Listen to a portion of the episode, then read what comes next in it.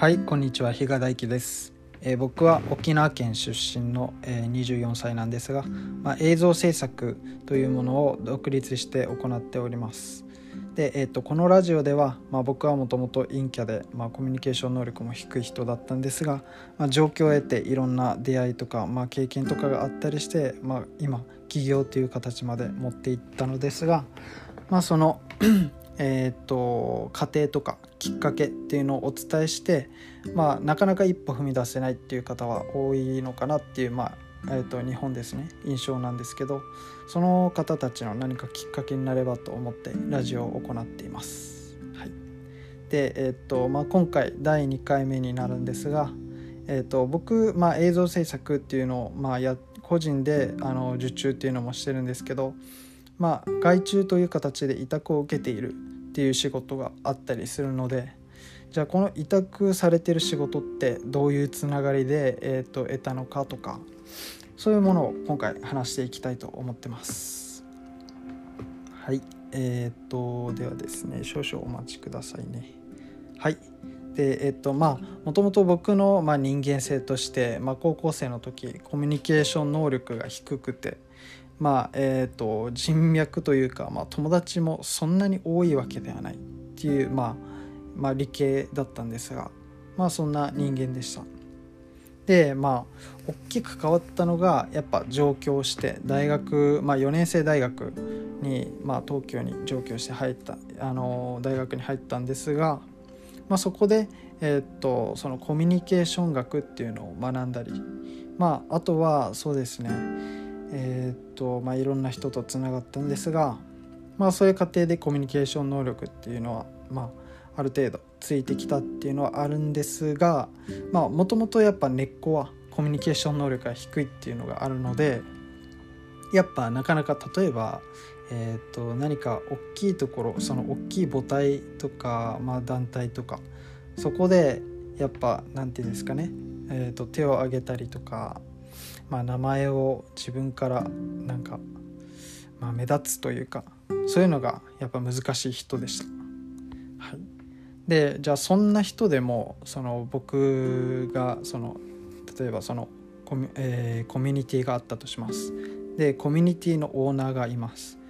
えーこういう人でもコミュニティのオーナーに目をつけられる方法っていうのを僕ちょっと見つけたんで今回それを共有するんですが。でまず僕、まあ、趣味で映像制作っていうのを始めましてでまあ、えっとやってるうちにいろんなまあ情報映像に関する情報とかを取るんですね。そしたら、まあ、あるオンラインサロンっていうのが、まあ、映像とか、まあ、動画編集とかいろんなそういう形で、まあ、映像の知識を得られるようなオンラインサロンに入ったんですね。でまあそこで僕がやったことっていうのが結構まあ今回の肝になるんですがまあ Slack っていうアプリご存知ですかね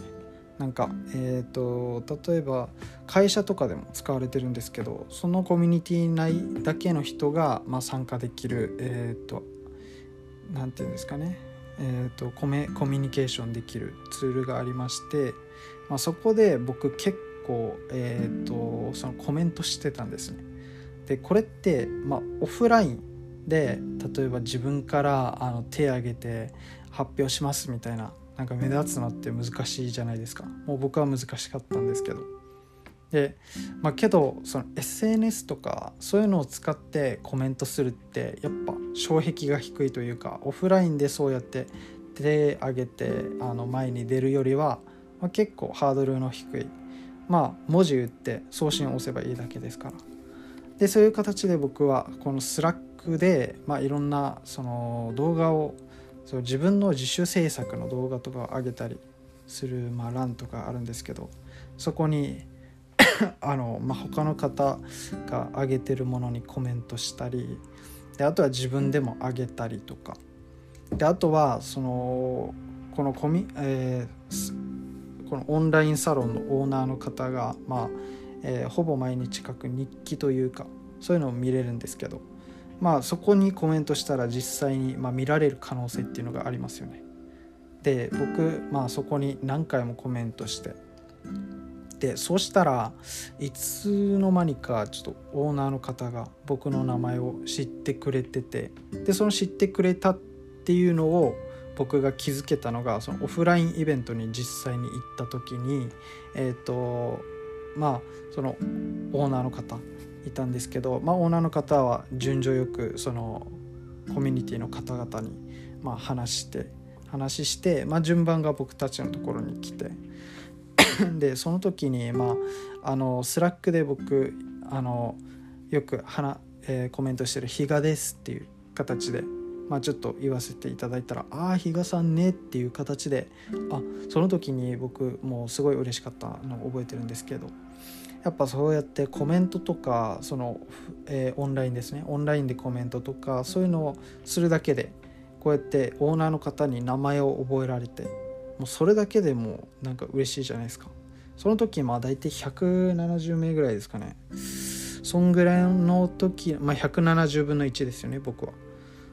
で170分の1の僕がま名前覚えられてで今そのコミュニティは大体1500名とか超えてるんですけど。多分1700名ぐらいいたと思うんですけど。でまあそういう形でちょっと名前を覚えてもらって。でまあその方がそのインスタライブをやられたんですね。でえっとあの結構後なんですけどそのオフラインで会った後のまあ何ヶ月後かに、まあ、インスタライブやっててそのインスタライブでも僕コメント、まあ、何件かさせていただいたんですね。まあそしたらなんか名前挙げていただいて。でまあ比嘉さん動画うまいよねって言ってもらってもそれだけでも半端ない。嬉しいじゃないですか。でっていう形で、まあ、どんどん名前も覚えられてで自分が上げてるコンテンツもあの見てもらってるっていう認識してもらってるっていうのがまあやっぱあったりとか。まあそういう形で僕はオーナーの方とコミュニケーション取らせていただいてまあ結果的に言うと僕まあそそのまあ、オーナーの方がやってる YouTube の編集チームに、まあ、一時期ですけど入らせていただいて、まあ、編集とかもさせていただいたんですね。でそれでまあ直接的なもう、まあ、コミュニケーションっていうのをとって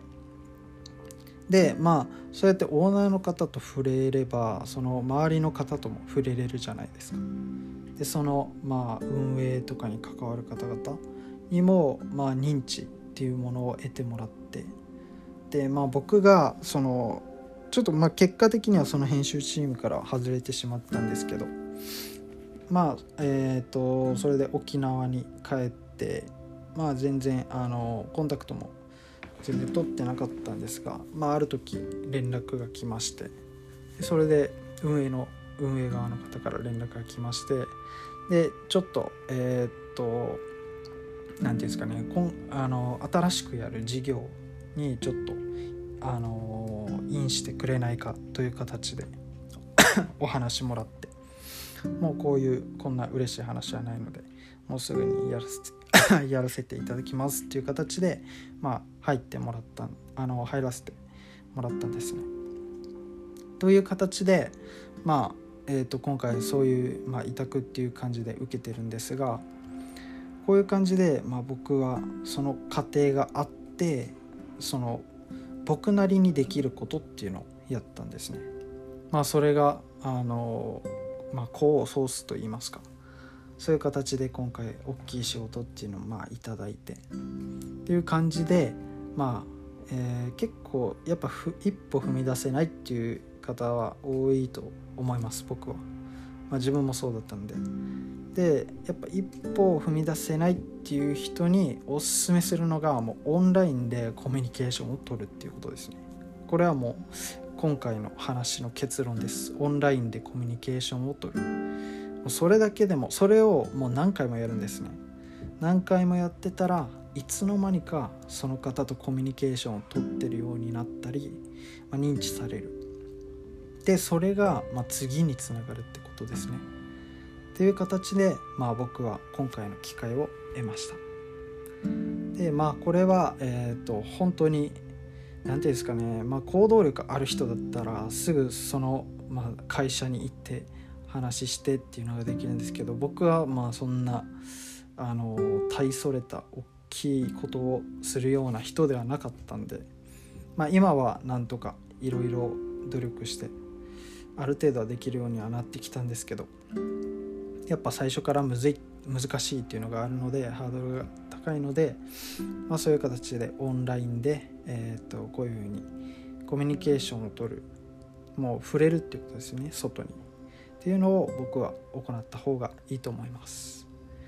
まあ今回はちょっとこういう形で、えー、と僕が、まあ、コミュニケーション低い人なりのこの仕事の取り方っていうのをあのお伝えしたんですがもうこれは多分今からできることもう5分後にはできることなので、まあ、もしコミュニティとか入ってる方がいらっしゃったら、まあ、そこで、えー、っとまあ、よくコメントされてる方とか、まあ、いろんな人と話してみるといいのかなと思います。はい。ではまあ今回ちょっと11分ちょっとまあ前回1分で終わらせていただいたのでちょっと長かったんですけど、まあ、今回こういう形ではい終わらせていただきます。ではまた次回も配信させていただきますので是非聴いてください。はいありがとうございました。